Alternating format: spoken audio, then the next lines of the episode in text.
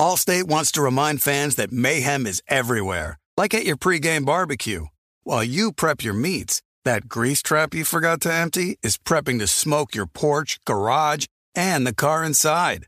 And without the right home and auto insurance coverage, the cost to repair this could eat up your savings. So bundle home and auto with Allstate to save and get protected from mayhem like this. Bundled savings variant are not available in every state. Coverage is subject to policy terms and conditions. You know our trusted partner TireRack.com for their fast, free shipping, free road hazard protection, convenient installation options, and their great selection of best tires, like the highly consumer-rated Kumho Majesty 9 Solus TA91. But did you know they sell other automotive products? Wheels, brakes, suspension, just to name a few. Go to TireRack.com slash Colin. TireRack.com, the way tire buying should be. Thank you for traveling with Amex Platinum. To your right, you'll see oceanside relaxation at a fine hotel and resort property. When booked through Amex Travel, you can enjoy complimentary breakfast for 2 and 4 p.m. late checkout. That's the powerful backing of American Express. Terms apply. Learn more at americanexpress.com slash with Amex. When you drive a vehicle so reliable it's backed by a 10-year, 100,000-mile limited warranty, you stop thinking about what you can't do and start doing what you never thought possible. Visit your local Kia dealer today to see what you're capable of in a vehicle that inspires confidence around every corner. Kia, movement that inspires. Call 800 333 4KIA for details. Always drive safely. Limited inventory available. Warranties include 10 year 100,000 mile powertrain and 5 year 60,000 mile basic. Warranties are limited. See retailer for details. The volume.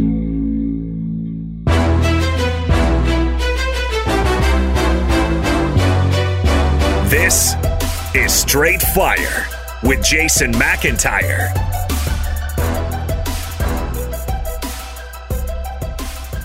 What is up, Straight Fire fam? It's me, Jason McIntyre, Straight Fire for Monday, May 8th. Oh my gosh, what a weekend! Unbelievable basketball, unbelievable action for your boy. Uh, super busy kids sports went to a concert with the wife on friday went to the lakers warriors game three at the crypt. What a scene if you follow me on the gram. Obviously you saw some of the videos that i was posting. Outside the arena was just chaos. It was just a humongous party. Just an all-around pretty awesome weekend ladies and gentlemen. Um, and sunday i'm exhausted from it. Uh, by the way saturday in the middle of the day i just like sat down while my kids went to a birthday party at top golf my wife's like, I'll take him. You look a little tired. Because after we went out Friday night, I came Saturday morning. That's I try to play hoops every Saturday morning. I get out there and I'm like, oh, I'm a little exhausted, not quite hungover, just hurting. I didn't sleep a lot. I think I'm gonna play terrible. I play incredible. I had like an awesome day. And I come home and I end up just crashing and falling asleep for like 90 minutes. I'm so thankful because it gave me the energy to go hard Saturday night. Lakers was incredible. My buddy uh, Jeff season tickets so um, his wife went to a concert with my wife, and um, I was able to go to the Lakers Warriors game. Unbelievable atmosphere. That was the biggest Laker playoff game in probably a decade. We'll talk about it with Rob G later. Obviously, game four tonight. We will preview that. But at the end of the weekend, I'm gassed. Uh, my son had a volleyball tournament on the beach uh, Sunday, and you know, I'm there for like four hours in the sun. And then I, my daughter has a soccer game. I'm like, just I'm I'm just tired. You know, I'm getting old. And I lay down to watch Suns Nuggets game four. And you guys know I'm all in on the Nuggets um, in the series. That we got the player points pool with Jokic. Uh, I'm sorry, with Murray and Gordon. I also have Kevin Durant. But the series has been good. Friday night was just a treat, unbelievable. But I, I just saw Friday, and I'm like, there's no way that this is sustainable. Kevin Durant and Booker cannot just carry the team. And it turns out they largely can just carry the team in what was an amazing basketball game. Suns win by five. They survive both games at home in narrow fashion.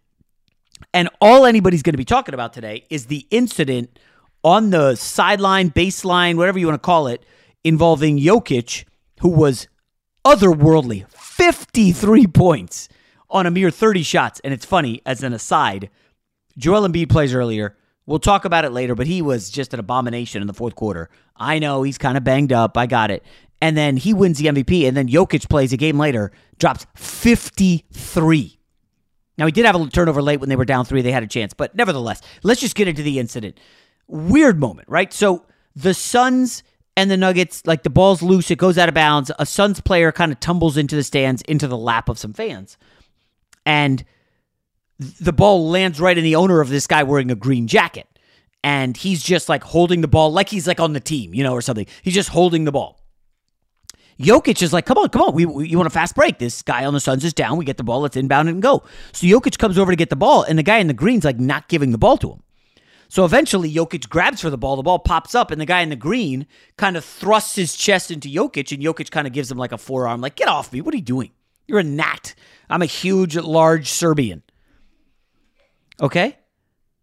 All of a sudden, Jokic gets a technical foul for shoving this fan, who we quickly find out is not just any dude with a green jacket, but he is the billionaire owner of the Phoenix Suns, Matt Ishbia.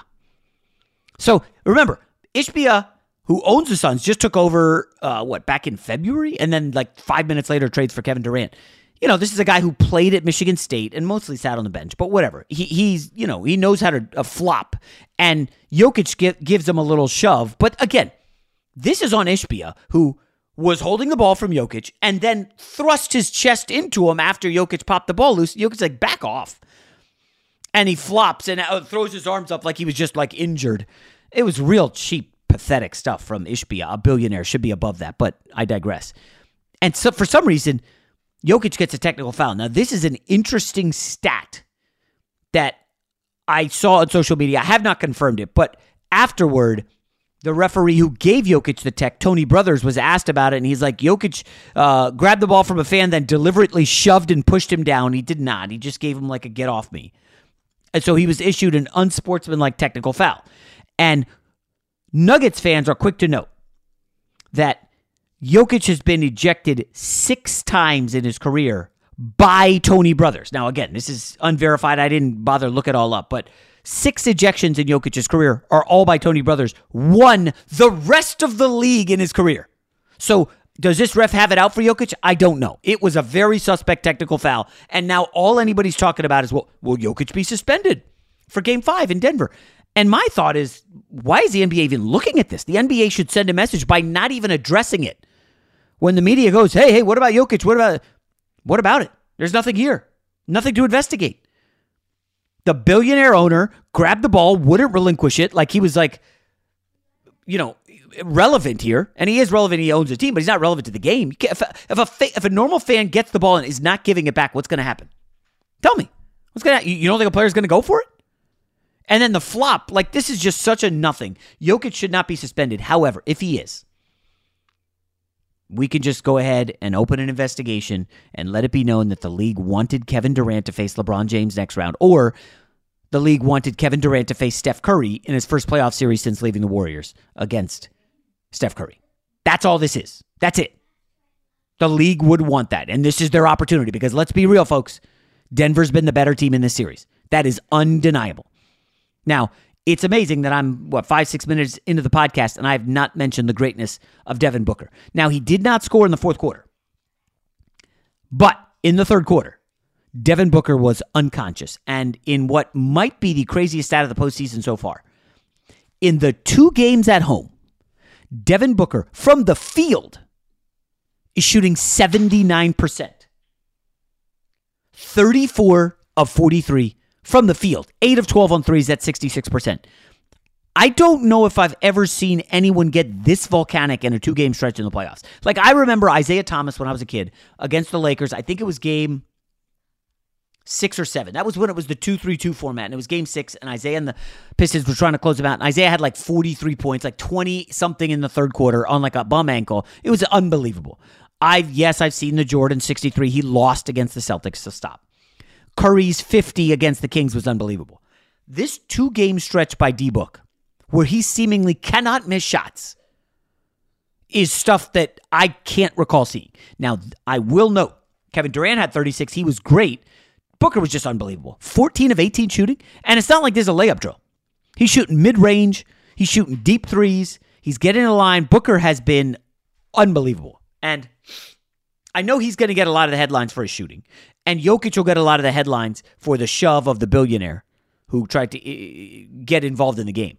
But ultimately, I think this came this game came down to a pretty impressive move from Monty Williams of the Suns. He has quickly realized that at the small forward position, Torrey Craig ain't it. Okay, his minutes were eight. He did not attempt to, uh, uh, sorry, Torrey Craig played less than one minute. Did not attempt a shot. They started Josh Okogie, and that just doesn't seem to work. Oh for 1 on threes. So he decided, screw small forward. I'm just going to put out a guard who can shoot there. We can't really defend anyway. They're going to score on us, so why don't we just score back? And in what was a pretty big stroke of genius from Monty Williams, he now has decided that Landry Shamet is going to be a guy. And Terrence Ross, the former Orlando Magic shooter, is going to be the guy. And folks, it, I mean, nobody saw this coming. Absolutely nobody. I don't want to act. I don't want you guys acting like, oh, this was going to happen. But the Suns bench outscored the Nuggets bench 42 to 11. That is why they won this game. Booker was able to not score in the fourth quarter because they didn't need it. Because Landry Shamet was dropping bombs. Four threes for Landry Shamet in the fourth. Four. He had 12 points in the quarter. I don't know. I mean, I could look it up, but I'm assuming he didn't have 12 points in the series through three games. Landry Shamet, they sat him in the corner, and it's not like the Nuggets defense was bad. It wasn't that they were letting Landry Shamet cook. They were wisely doubling D Book. They were like, oh, we got to stop him. He wasn't missing. Kevin Durant wasn't missing. So are you gonna, you know, obviously you'd love Torrey Craig to be shooting. You'd love it to be Ian Wainwright or, or, or, whatever kid Wainwright. I think that's his name, Ian Wainwright. You'd love it for uh, to be Josh Okogie, but going Landry Shamet, going small, paid off. By the way, Landry Shamet did not play in game one. Played mop up duty, garbage time in game two.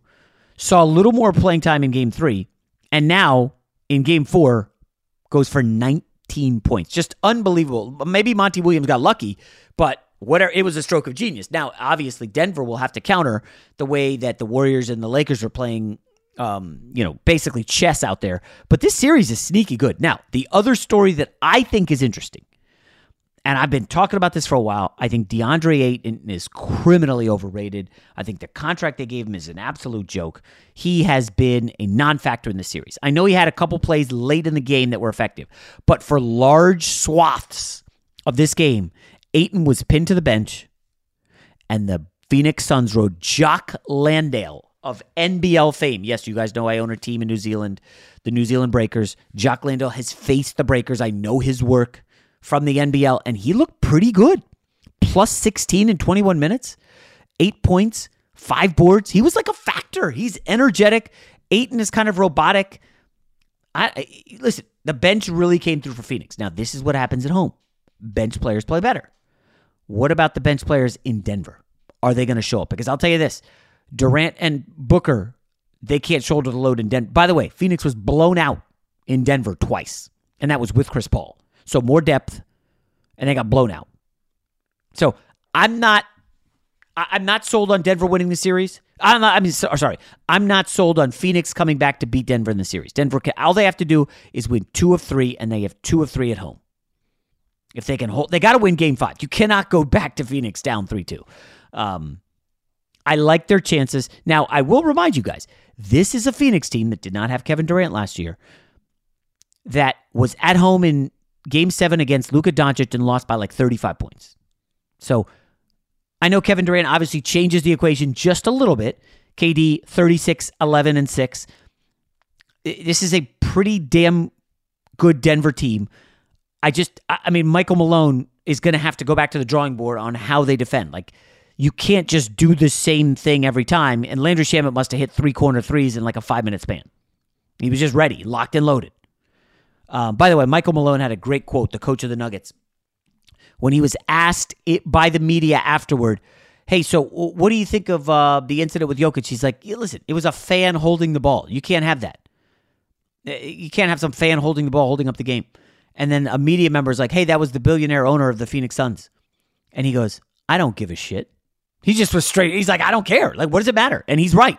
The, the billionaire owner should not catch a break there. Denver 2 2. And listen, the NBA has to be absolutely thrilled. Three series are 2 2. Okay? We've got a. Uh, I'm sorry, wait, did I say three? I'm sorry. Two series are 2 2. Suns, Nuggets 2 2.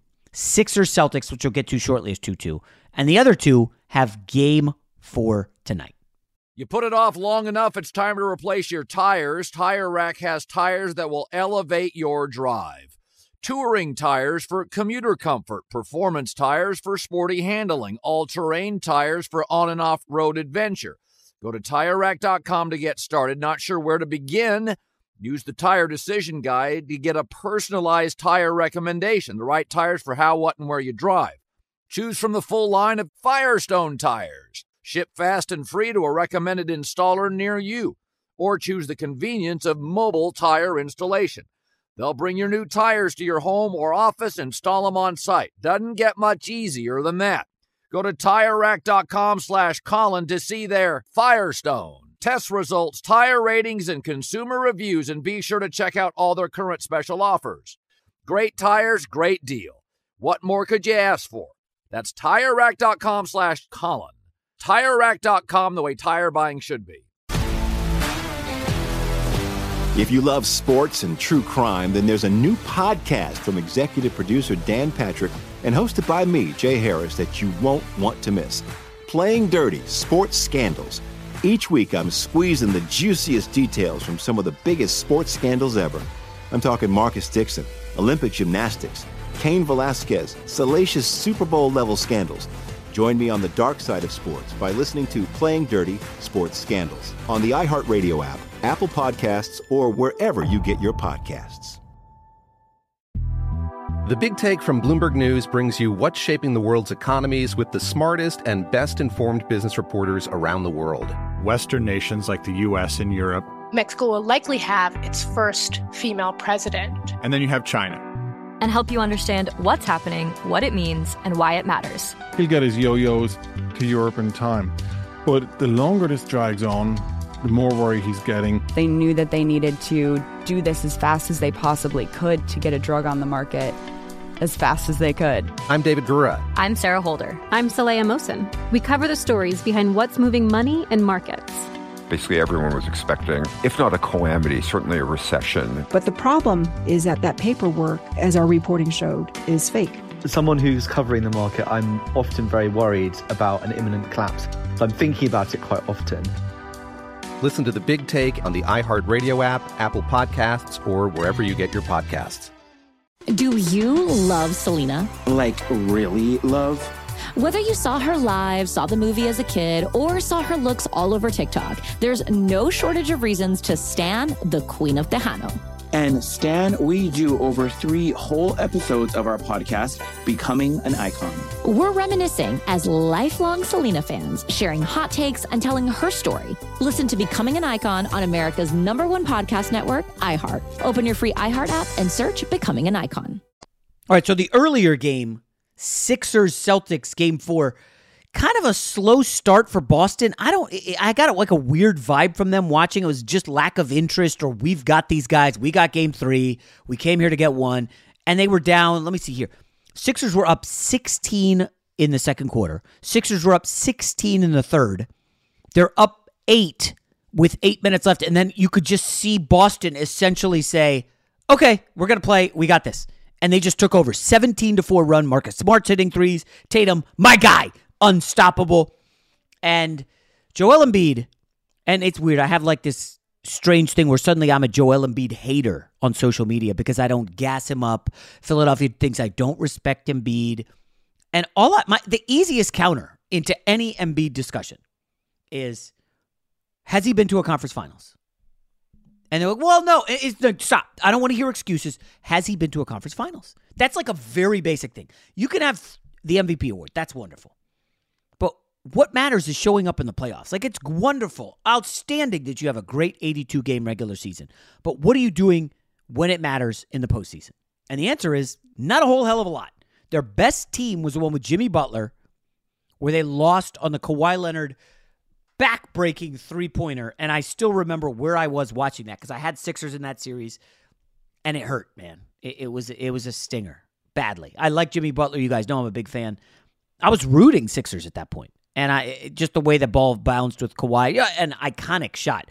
That's got to be one of the top 10 shots in NBA history. I know it was only a second round matchup, but a buzzer beater in game seven on like an improbable shot. It was that was just crazy.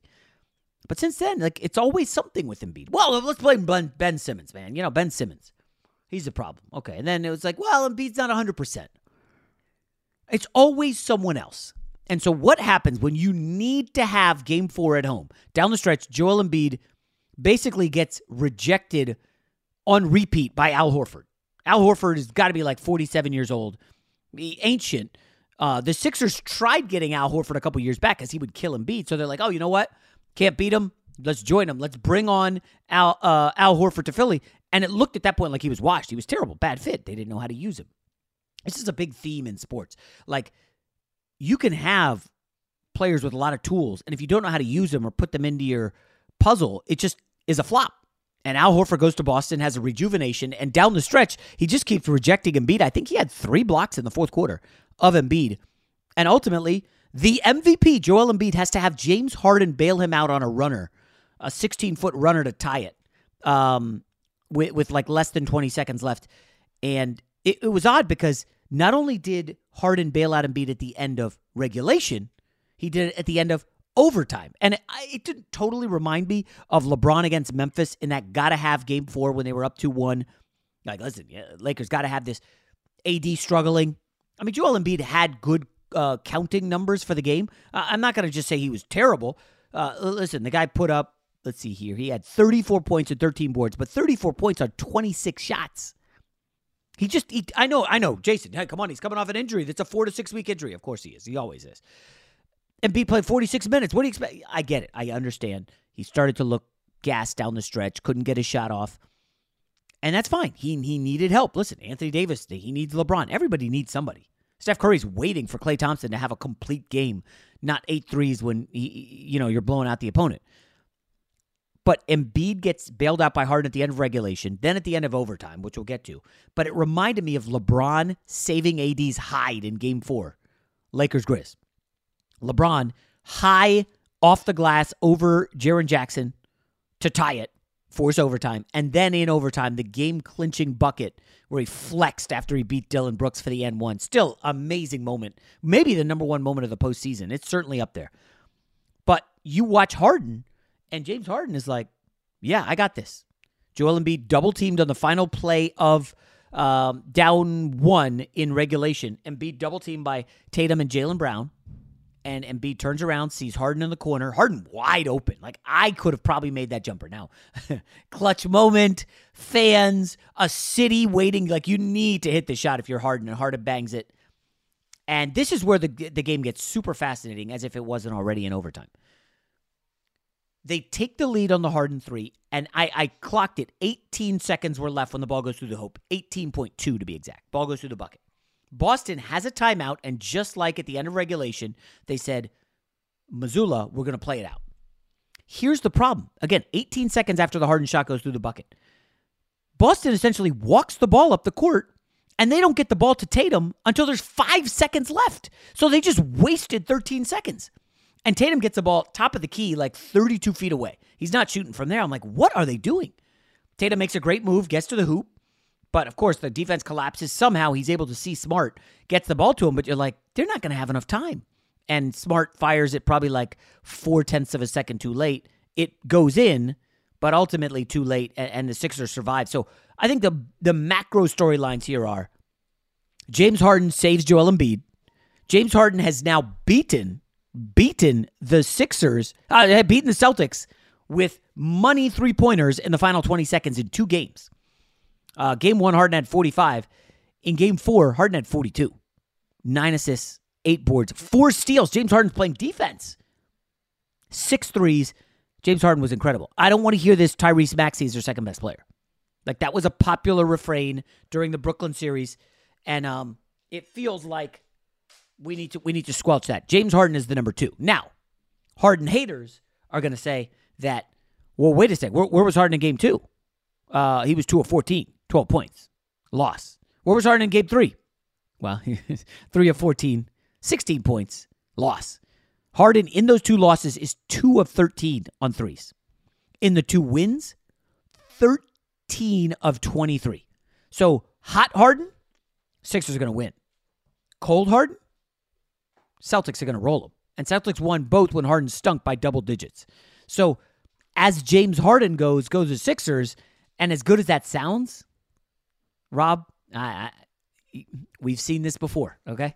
We've seen James Harden have his meltdowns. I'm not bagging on Harden. He's an all time great player. He is a Hall of Fame lock. But game five, back to Boston Tuesday. Harden is coming off playing a staggering overtime game, 47 minutes. Embiid, with the LCL injury, 46 minutes. Maxey can't really get in a groove in this series. I know it's tied, but to me, it took two Sixers late game heroics by Harden to get us here. I still feel like Sixers in six. I don't think it goes seven. I would say Sixers in six, Rob. You I'm mean sorry, Celtics, Celtics in six. Celtics, Celtics in six. Uh, Yeah, I, I think that that's a fair assessment. I mean, look, there's a reason why playoff Harden was considered an insult for a, a long time because James Harden has a history of coming up small in big moments. And credit to him, games one and four, he was fantastic. He was the best player on the floor for either team. Um, I like what you said though about Joel Embiid because anyone who's just a box score watcher, like if you go to StatMuse or ESPN, like, oh look, look how 33 or 34 and 13, Joel Embiid doing everything. He has not been good in these playoffs, even before the, the knee injury. All right. He came in MVP 33 and 14 on 55% shooting. He's, he was awesome. In the postseason, those numbers have cratered 21 and 10 on 46% shooting. Now, 21 and 10 is not bad, but for the 76ers to get to where they want to go, Joel Embiid has to be MVP Joel Embiid. He has to be the best player, or at worst, the second best player in every series he plays in. And unfortunately for for them, he just hasn't been. And if you look at yesterday's game, you mentioned that he kind of, you know, ran out of gas there late in the fourth quarter and overtime. In the fourth quarter and overtime, facing a Boston Celtics team, but if they lose they're down 3 1 and the series is basically over. Joel Embiid, six points, two for eight shooting, three times blocked by Al Horford, two fouls, a turnover, a plus minus of minus 12 Ooh. in the fourth quarter and overtime. Huh. James Harden on the flip side, don't call him Jim Harden because he came to play uh, yesterday. 13 points, five of eight shooting, four rebounds, two assists, three steals, and the game winning three. Now Like- let's give Embiid credit. He did have the game-winning assist Yes, he had did. to He al- recognize that the defense was collapsing. So I'll give him some props. Just But what does it say? I mean, like, look, I don't know if this says more about Joel Embiid or if it says more about Joe Mazzulla. But on that last play that led to the game-winning three-pointer, what would have been the game-winning three-pointer for James Harden, they opened up with Jayson Tatum guarding Joel Embiid. Hmm. Like, d- d- does that mean that they just didn't think that Embiid was actually going to make the play for them? That they, they that Boston wasn't confident, or they didn't believe that uh, Embiid had the legs in him anymore to kind of make him pay. So they were just going to switch a potential pick and roll with with James Harden. I don't know what it was, but there had to have been a reason why they opened up with Tatum on him instead of Horford. Well, I, uh, can you take your cues from Lakers Warriors? And we'll we'll get to what Darvin Ham's big move was, but putting Vanderbilt on Draymond Green was a stroke of genius. I, I don't know how I didn't see it. Uh, I like to think of myself as a basketball genius. I was like, what else is Darvin Ham going to do? Puts Vanderbilt on Green because Green is a screen setter. Well, now if you're Green setting screens, you're putting essentially your best wing defender onto the ball. So that move worked by Ham. I wonder if they thought that like PJ Tucker was going to come and screen or somebody was going to come and screen for Embiid, and that would then put Horford. I don't think Robert Williams was on the court for that. No, he was not. Okay. No. Now, so maybe they were anticipating a switch and they didn't want it to come late and get screwed. But ultimately, you could you could fault Jaylen Brown a little bit for doubling so hard. Although, you know, the problem with the double there is Embiid scores, you're tied. Exactly. Embiid kicks it out for the three, you lose. Now, listen, I'll- Jaylen Brown taking a lot of heat, Rob, and I, listen, I don't want to say that Tatum and Brown have a little C.J. McCollum, Dame Lillard wing version, but there's something going on here where it feels like your turn, my turn at times. Because this is an incredible stat. Fourth quarter and overtime, Jaylen Brown only took three shots and there was a lot of standing around in the corner. Marcus Smart ends up jacking a lot. He had a great look at the end of regulation for three that he should have hit. It was short. Jaylen Brown did say after the game, and this is the only like little drama if you are Boston and nervous. I'm not a Boston fan, but I'm not nervous for them. Jaylen Brown, I guess I got to demand the ball a little bit more. I thought good things happened when I had it in my hands. Now, if you want to spin this way forward, a lot of Celtics fans thinks think if Jaylen Brown is not named All NBA, he's going to be out, and he's going to say, "I want to be the man somewhere else. I don't want to be, you know, Robin or one B um, to Tatum." And I guess I got to de- demand the ball. Like that's not something you want to hear after a loss, but it's an understandable question coming from Celtics fans who are like, you know, they're even tweeting at me, Rob. Why isn't Brown like Brown had like 20 points at halftime? What, what what on earth is happening? Well, as you guys know, if you watched him, Brown is a really, really, really good player. His weakness has to be his handle attacking the basket. Tends to get a little loosey goosey. He's not as like Tatum's handle going to the baseline, going on the spin moves, all that stuff. He's in his bag working with that uh, guy we had as a guest here on the pod last last year, Drew Hanlen, And he just talks about Tatum's work ethic. I'm not saying Brown doesn't have that, but you could see when Tatum goes to the basket, utmost confidence. He's not a turnover machine. I'm not saying Brown is, but Brown's not as good with the ball. You want to make Jaylen Brown put the ball in the court and attack you. And he just, his handle isn't that tight. Now, he did have only one turnover in 44 minutes, but I, I think it's a reasonable ask for Jaylen Brown to be like, hey, why is Marcus Smart getting all the end of game looks? And I'm sure the Boston staff will say, well, that's what Philly wants. They're hugging you up.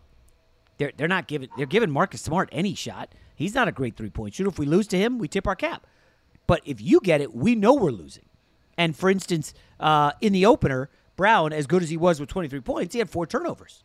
And in game three, he had four turnovers. And if you want to look at the last series against Atlanta, I mean, he had a game with six turnovers, four. He had four in the uh, tough game five loss at home. Like, he's really good, Rob. I like him a lot. And I'm not saying he's CJ McCollum. They're a rich man's version of McCollum and Dame, but at wing. And they've been to a finals, which CJ and Dame did not. But it starts to make you wonder, man, you know, would Brown really leave? Because if you can get the Supermax um, when you're named All NBA, and Brown could get that. So he's not going to get that money elsewhere. He could only get it from Boston. And so if he doesn't get all NBA, Jaylen Brown might just say, hey, you know, who needs an alpha? Hey, um, uh, you know, I'm, I'm, looking around at the standings, Rob. I, there's not a lot of teams like, would he go to Charlotte? Uh, would he go to Orlando? Do, do you want that? Like, I don't know what Jaylen Brown ultimately wants, but I mean, he's in a great spot where they're, you know, they they've been really close here the last couple years. I think they got a good thing, but I don't. Maybe Jaylen Brown's not happy there. Yeah, I mean that's kind of been the open secret for a while. We talked about it on the pod a few months ago that he's made it very clear that he is not a big fan of the people of Boston. You know, some of his comments the in the fans? ringer. Yeah, the the, the the the fans, excuse me. The the comments of the ringer, some of the comments the Anscape, you know, he he's made it pretty clear that they're not his particular cup of tea. That that, that some of the the the things that he hears from the fans in the, in the stands and around the community is just not really what he likes. So if he were to not get the max super max contract, I think he's as good as gone. Like he, he he's one of those guys who's very thoughtful. He's very um, socially aware and a lot of different things, and that kind of stuff really bothers him in a way that it probably doesn't bother your run of the mill NBA superstar. Would you do AD and something for Jaylen Brown? Today, I, I mean, I don't think. I think Jaylen Brown's probably got a higher value than AD simply because of the injury history, right? and, he's- the age, yeah. So the Lakers would have to throw something else in there. Um, I, I, I mean, I, my guy Lonnie Walker. We'll get to him shortly. He's finally, but we've been lobbying for it forever. Like, I don't even know that I'd part ways with Lonnie Walker. I- I- Lonnie Walker and AD for Jaylen Brown. Now I know you think that's crazy. Um, I like Jaylen Brown, but again, you get Jaylen Brown to play with LeBron. Like, I don't know, Rob. That's that's not a ton, is it? Jaylen Brown and LeBron is like the same position. You're getting Tatum uh, in LeBron, but he's just simply, you know, LeBron's like 12 years older. I, I, it's a tough one. I, I, no, I, what would you say is an easier position to fill? Wing three and D, or like shooting guard? probably probably wing three and D. That's the most coveted player in the league, right? Yeah. Mm-hmm. And I just look at like Jaylen Brown and LeBron on the same team, and it just doesn't make sense. Like, wh- wh- what are you? You're duplicating the position, no? Yeah, I think we're kind of getting ahead of ourselves projecting him to the Lakers already because at that point LeBron will be like 40 years old. So I don't know if that would be something that we could talk about. But as far as Jaylen Brown goes, I know that he had the gaff in game four coming off the James Harden three. But entering that game, entering uh, game four, one matched up with James Harden, he was giving up two for 11 shooting and forcing four turnovers. So why are you leaving him? Exactly. I, I it's just Jaylen Brown is really, really good. He's borderline great. I just don't know if he has the same mentality that a mm-hmm. guy like Jayson Tatum has, and I think that's what separates the two of them. You put it off long enough, it's time to replace your tires. Tire Rack has tires that will elevate your drive. Touring tires for commuter comfort, performance tires for sporty handling, all terrain tires for on and off road adventure. Go to tirerack.com to get started. Not sure where to begin? Use the Tire Decision Guide to get a personalized tire recommendation, the right tires for how, what, and where you drive. Choose from the full line of BF Goodrich tires. Ship fast and free to a recommended installer near you. Or choose the convenience of mobile tire installation. They'll bring your new tires to your home or office, and install them on site. Doesn't get much easier than that. Go to TireRack.com slash Colin to see their BF Goodrich test results, tire ratings, and consumer reviews. And be sure to check out all the current special offers. Great tires, great deal. What more could you ask for? That's TireRack.com slash Colin. TireRack.com, the way tire buying should be. If you love sports and true crime, then there's a new podcast from executive producer Dan Patrick and hosted by me, Jay Harris, that you won't want to miss. Playing Dirty Sports Scandals. Each week, I'm squeezing the juiciest details from some of the biggest sports scandals ever. I'm talking Marcus Dixon, Olympic gymnastics, Cain Velasquez, salacious Super Bowl level scandals.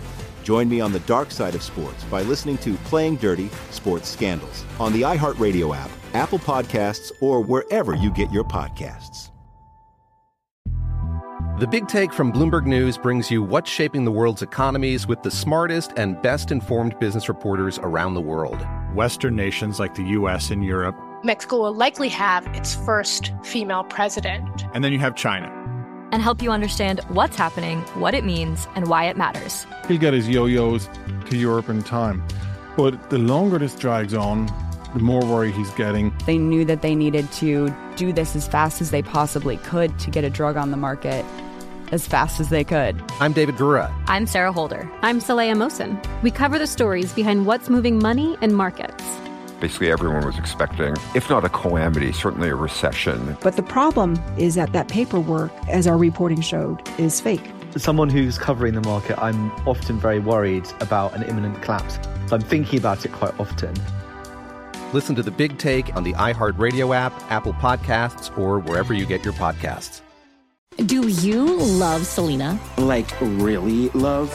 Whether you saw her live, saw the movie as a kid, or saw her looks all over TikTok, there's no shortage of reasons to stan the Queen of Tejano. And Stan, we do over three whole episodes of our podcast, Becoming an Icon.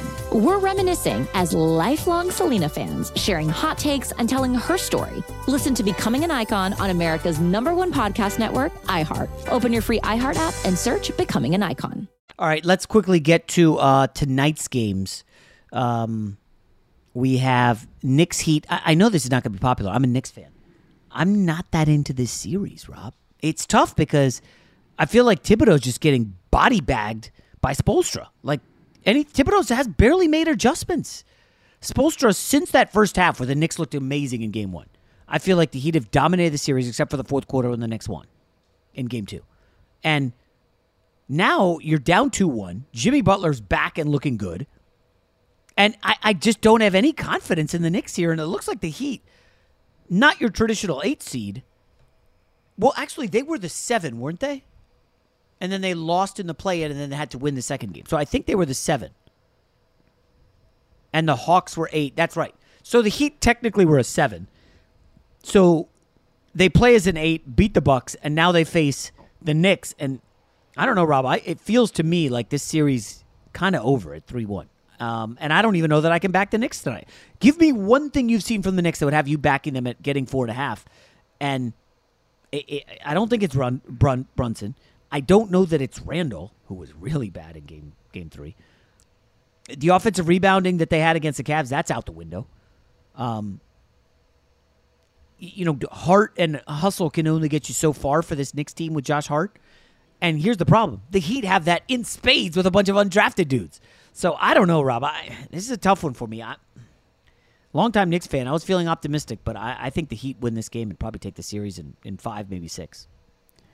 Yeah, I mean, it's tough for me to say that too because I picked the Knicks before the series in six. I was really confident about what yeah. they were building. I thought their defense was really good. It travels well, and everything that we liked about them coming into this series has kind of fallen by the wayside. You know, um, Julius Randle has just been a disaster. You know, I know that he's he's coming off the ankle injury, but he's shooting 36% in the series against the team that has Bam Adebayo on the front line and nothing else. And he he just can't get anything going. Uh, Jalen Brunson has been okay. You know, I mean, I, I, the last game wasn't notwithstanding he was really good before that. But the difference is, is that for them to win and overcome Julius Randle basically being a no show, he has to be the best player out there, basically and Jimmy Butler has that locked down and threw away the key. So if he if it's going to come down to Jimmy Butler versus Jalen Brunson, and whoever wins that matchup is going to win the game and the series, then Jimmy Butler's going to win that nine out of ten times. Yeah. So, like you, I lean Miami, especially at home. I, I think they got this one. They go three one, ultimately finish it off in six at home. In the postseason, so he played five games against Cleveland. He's played two against Miami. Randle, thirty three percent shooting. 23% from deep. And his average, it looks like he's averaging 16, 15 and a half a game. That's just not going to cut it for a guy who was really, really good during the regular season. Um, he averaged 25 in the regular season, shot 46 from the field, 34 from three. Knicks are screwed. Now, let's get to Lakers, Warriors, game four. I talked earlier in the pod about going to game three in the atmosphere. I'll just say this. Um, it felt, you know, obviously like the biggest game for the Lakers have had. First playoff game at home. I'm not counting the Timberwolves uh, playing game, although I was there for that one. Um, this is like the biggest playoff game. Game four will be the biggest playoff game in, you can't say a decade, can you? Postseason? Rob, what was the last big, big, big Laker playoff game? Like Kobe didn't make the playoffs the last like four years. Um, I think for a, about six years, they were bottom feeders. They haven't played a game at home with this kind of atmosphere because the bubble. Obviously, the playoff games were big, but they weren't at home. They were in the bubble. So you have to probably go back close to a decade. The vibes and the energy are going to be off the charts. And I still think the Warriors win tonight. You I know are you. I know you love the Lakers at six. Just because you spotted Steph Curry at the gym one time and you helped him get like a superset in, that you just you refuse to cave on what you think about the word. Look, I, I don't and, and this is me not even being a Laker fan. I don't know what people see in Golden State that makes them think that oh they're, they're just a better team because they're not. Like at this point in the playoffs, basically every team is on the same level for the most part. The difference is is matchups and basically and who gets hot that night. Kind of like that's pretty much what it comes down to. And the Lakers, even when they played terribly in Game Two, they have mismatches inside that that Golden State just can't match up with at all. Like they just they, there's nothing they can do. Draymond defends AD better than anybody, but then if he's hugged up on AD, that's not who's going to stop LeBron from getting to the basket if he wants to. Nobody. So what Golden State has to do is shoot a lot of threes, which they did in Game Two, and they basically have done all series, and they have to win that by a considerable margin, plus twenty, plus twenty five from three point line in order for them to win because they're not going to win inside the paint for the most part. They're not going to win at the free throw line for the most part. And if the Lakers can limit Golden State to even an above average game from three and not a historically great one like they were in game two, the Lakers should win most of the time they play them. Well, I, I, uh, all right. So the, the free throw thing is a thing for sure. The Warriors do not attack the basket a lot. But what they do is foul, like useless, silly, dumb fouls. And I'm talking like not even on shots all the time. But the Lakers are in the bonus early. They're, they're shooting one and one super early in the game.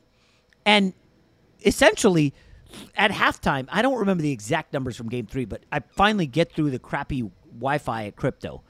And I look at the numbers. I'm like, okay, they're about even from the field. Uh, Warriors had more offensive rebounds. They're about even from three. Oh, the reason the Warriors are getting their butts kicked is because of free throws. And it's like when AD shooting 12 free throws, yeah, Lakers are in great shape. If LeBron's shooting eight free throws, Lakers are in great shape. The thing I loved about LeBron's game in game three was he kind of slow played it. Remember, game two, first half, it was all me, all LeBron. I'm going to keep us in it. He had like 21 in the first half, and they're still down like double digits. I can't remember a time where I've seen LeBron play a full quarter of basketball or like eight minutes of the first quarter before he was subbed out and not even attempt a shot.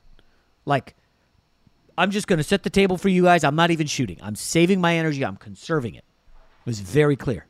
And that worked for a while. And then the Warriors, Klay's making threes in the first quarter. Curry takes over in the second. Andrew Wiggins is playing well. And the Warriors were actually up 11 in the second quarter. And then all of a sudden, LeBron says, okay, I'm ready to activate. And LeBron starts going to the basket, getting to the foul line, and he got them back in it. And you could just tell he's getting to that next level of thought. Well, here's my thing. What happens if D'Angelo Russell doesn't go off again early? D'Angelo Russell had three threes to start the game, nine points, celebrating like he won the title. I'm not allowed to bash uh, D'Angelo Russell. He did come through against Memphis. I said I would not bash him again in the post series, postseason. So I'm not going to bash him. He had a great start, but the Lakers are finding that third score, right? AD uh, 25 and 13, amazing. LeBron 21, 8 and 8, and D'Angelo Russell 21 points. Now my guy Lonnie Walker, who listen, Rob has been wondering. A lot of people. I've had people ask me, "What? what, what do you, why do you like Lonnie Walker so much? What's going on?" And I'm just telling you guys. When I was, I went to a couple games early in the season, and I know the roster was different. He was their third best player, better than Westbrook. He was active on the wing defensively, make shots, slasher. You know, one of these guys who can make emphatic dunks and fire up the crowd. And Lonnie Walker, dusted off by Darvin Ham, ahead of Beasley, ahead of Troy Brown, finally ahead of Troy Brown. And he was tremendous. Lonnie Walker, listen, I know there was a lot of garbage time, so it's tough to suss out exactly what he did in time that mattered. But I felt like Lonnie Walker has winning player attributes that I liked. Now, Rob, I know it's a little bit much getting excited about Lonnie Walker in limited playing time, but these minutes when AD goes out, when uh, LeBron goes out, when um, Russell and, and Reaves, and by the way, Austin Reaves clearly has hit a, I know he's not a rookie, but he's hit some kind of wall because for as good as he was against Memphis, he's just really cannot get anything going in this series. I know he's only 24 years old, young guy. I think he turns 25 later this month. But Austin Reaves now could be that he's drained defending Curry. In a Memphis series, when he averaged 16, shot 44%, 34% from three, he's at nine points per game, 32% shooting, and he looks a little timid. I don't know if you noticed that, Rob. He almost looks like he don't want it. Against Memphis, he's like, if I'm open, it's going up. And then 28% from three. He at least got to the foul line a bunch in game three, which is good. Sometimes, you know, you're struggling as a shooter, attack the basket, change up, change it up. And, and he did a good job, but it is draining to defend Curry. I think Reaves on Curry is good. But the question becomes, Rob, what do the Warriors do to adjust for, hey, Vanderbilt's on Draymond now. We can't make Draymond the screener. And I think one of the options is do we start the pool party? Draymond at center. Because I think the the JaMychal Green experiment's over right? It worked in game two. Hey, what worked? We're going to try it again, see how they adjust. Let's do it again in game three. Um, I believe JaMychal Green got a technical foul from the bench in in that disastrous second quarter where the Lakers had, I think, uh, I'm sorry, the Warriors had two technical fouls. They had a defensive three seconds, um, and Draymond started to get in foul trouble. It was just a horrible, horrible quarter um, for the Warriors, and I wonder if Steve Kerr says we're going to start the pool party lineup and see what they do. Now, the other option is I can see, I don't think he's been great, Rob. I can see him tinkering with DiVincenzo. Um, I like DiVincenzo. I, I haven't liked what I've seen from him in this series for whatever reason, man. he just he's not making shots. This is the kid from Villanova who had like seven threes in the national championship game, or maybe it was the Final Four. I forget, but like he had a really good. And then they liked him a lot in, um, I think it was Milwaukee. He was a top twenty pick, and, and it just it never really panned out. He certainly looks the part. He can jump with just about anyone, and he's got active hands. But the guy in the series is shooting 27% from the field, 21% from three. Like, wh- what do you even do? He doesn't attack the basket. Um, four points per game. Like, you got to find a fifth starter. You can't go back to Looney and Draymond, can you? Uh, I mean, you could. You, you just be leaning into the defense. I'll tell you what. I got two thoughts on everything you just said. Number one, I as a Laker fan, I hope they bring in the pool party because he has been, and we talked about this before I went on vacation. He has been absolutely terrible. All right, in the playoffs, he's averaging 11 points per game, 35% from the field, 28% from three, which is not great for a guy who is, to put it lightly, a traffic cone defensively. Oh, come on. Like yeah, I, I remember I was reading on Twitter um, during Game Three, one of the basketball uh, uh, coaching accounts that I follow. They said that he's going to average five fouls a game in this series, and I thought it was kind of funny. And then, sure enough, like in that game, he had five fouls in the middle of the third quarter. Like he he just he he doesn't have any real awareness defensively. He is the king of the. If they get past him, I'm going to slap down on him and try to get a steal and cause a foul. Like that's what he does. So I, I would like for them to see that. But if I were to be objective about this situation, let me know if you think this is crazy. If I'm Golden State, whether whoever your fifth starter is, if it's Looney, if it's um, you know, Jordan Poole, whoever. What about making Andrew Wiggins the screener for Steph Curry instead of a big guy And or then- a small so guy, LeBron and then, then- putting LeBron in the action? But is LeBron defending Wiggins? Yeah, I Yeah. he is. Yeah, because Wiggins in, in got a that in that lineup, the last lineup, you know, JaMychal Green was with Draymond or was with uh, AD. Jared Vanderbilt was on Draymond, and LeBron was on Wiggins. So the only problem then is Vanderbilt. So where do you you just put Draymond in the corner, or do you put Draymond in the dunker spot? Because then I- you I have don't- I don't Vanderbilt by the rim. I, I don't know, but what I'm saying is, if you're Golden State, and obviously you can't put Draymond in the action of Jared Vanderbilt's guarding him because you you don't have any real advantage there if they switch. JaMychal Green, you're saying that you think that's experiment's kind of run its course Yeah. already. So why not put LeBron in the action? And because you saw how tired he looked in Game Four when they were up by 25, like eh, like I I don't know how you could be physically spent in the middle of the third quarter of an NBA playoff game. Well, he's Like, an old man, man. he is, and that's what I'm saying. So if you're Golden State, maybe you, a- a- as crazy as it sounds, maybe you go at him the same way LeBron used to go at Steph Curry. You do it the inverse. You have Steph Curry coming downhill at LeBron. Whether he's efficient scoring the ball, I don't know if that would work out for you, but at the very least, you're going to run his legs into the ground. Yeah. So maybe that's uh, something they can have at their disposal heading into tonight's game four. What about starting Looney and Poole and come having Draymond come off the bench? Remember when he got suspended in the Sacramento series? They had him come off the bench, and it seemed to work. It just feels like they need more offense, man. Because if it's not a track meet, and it wasn't, I mean, they, they had, I think, like maybe 50 something at halftime. They, they were just not scoring a lot. And it doesn't help that, like you said, Poole's really on the struggle bus. He had 21 points in game one. He's got 11 points since. Hasn't made a three since game one. Not getting to the foul line. He needs space to operate, and at that point, he can cook anybody off the dribble. He is so quick. I know you. I know you don't like him, and Cowherd cannot stand him.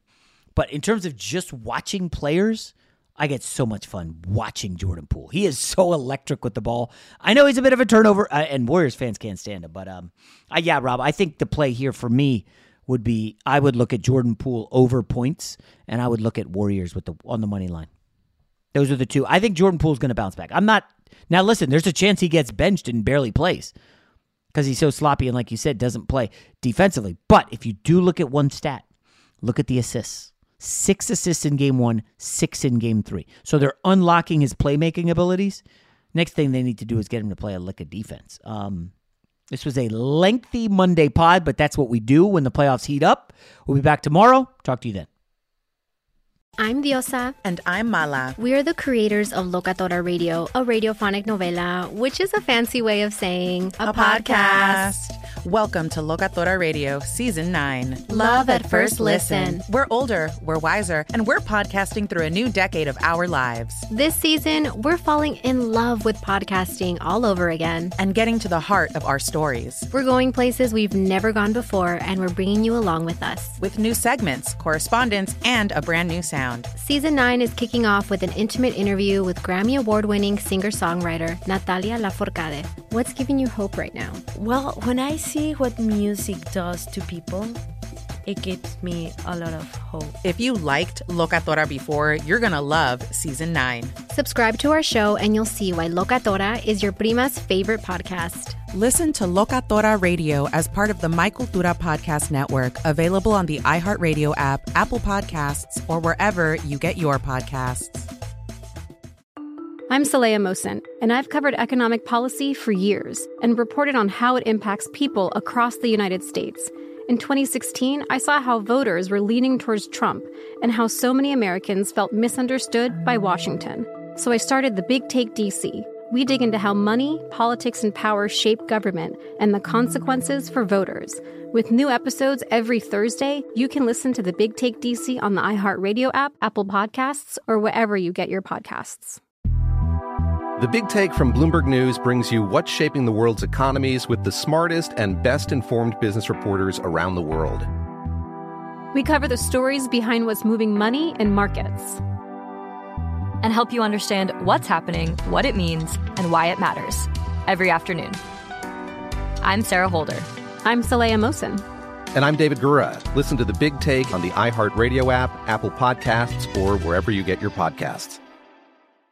MTV's official Challenge podcast is back for another season. And so are we. I'm Tori Deal. And I'm Aneesa Ferreira. The wait is over, guys. All Stars 4 is finally here. And this season takes it to a whole new level. Old school legends, modern power players, and ex lovers are all competing in Cape Town, South Africa for the prize of $300,000. And we're going to be right here along with you fans, covering every episode on the podcast. Listen to MTV's official Challenge podcast on the iHeartRadio app, Apple Podcasts, or wherever you get your podcasts.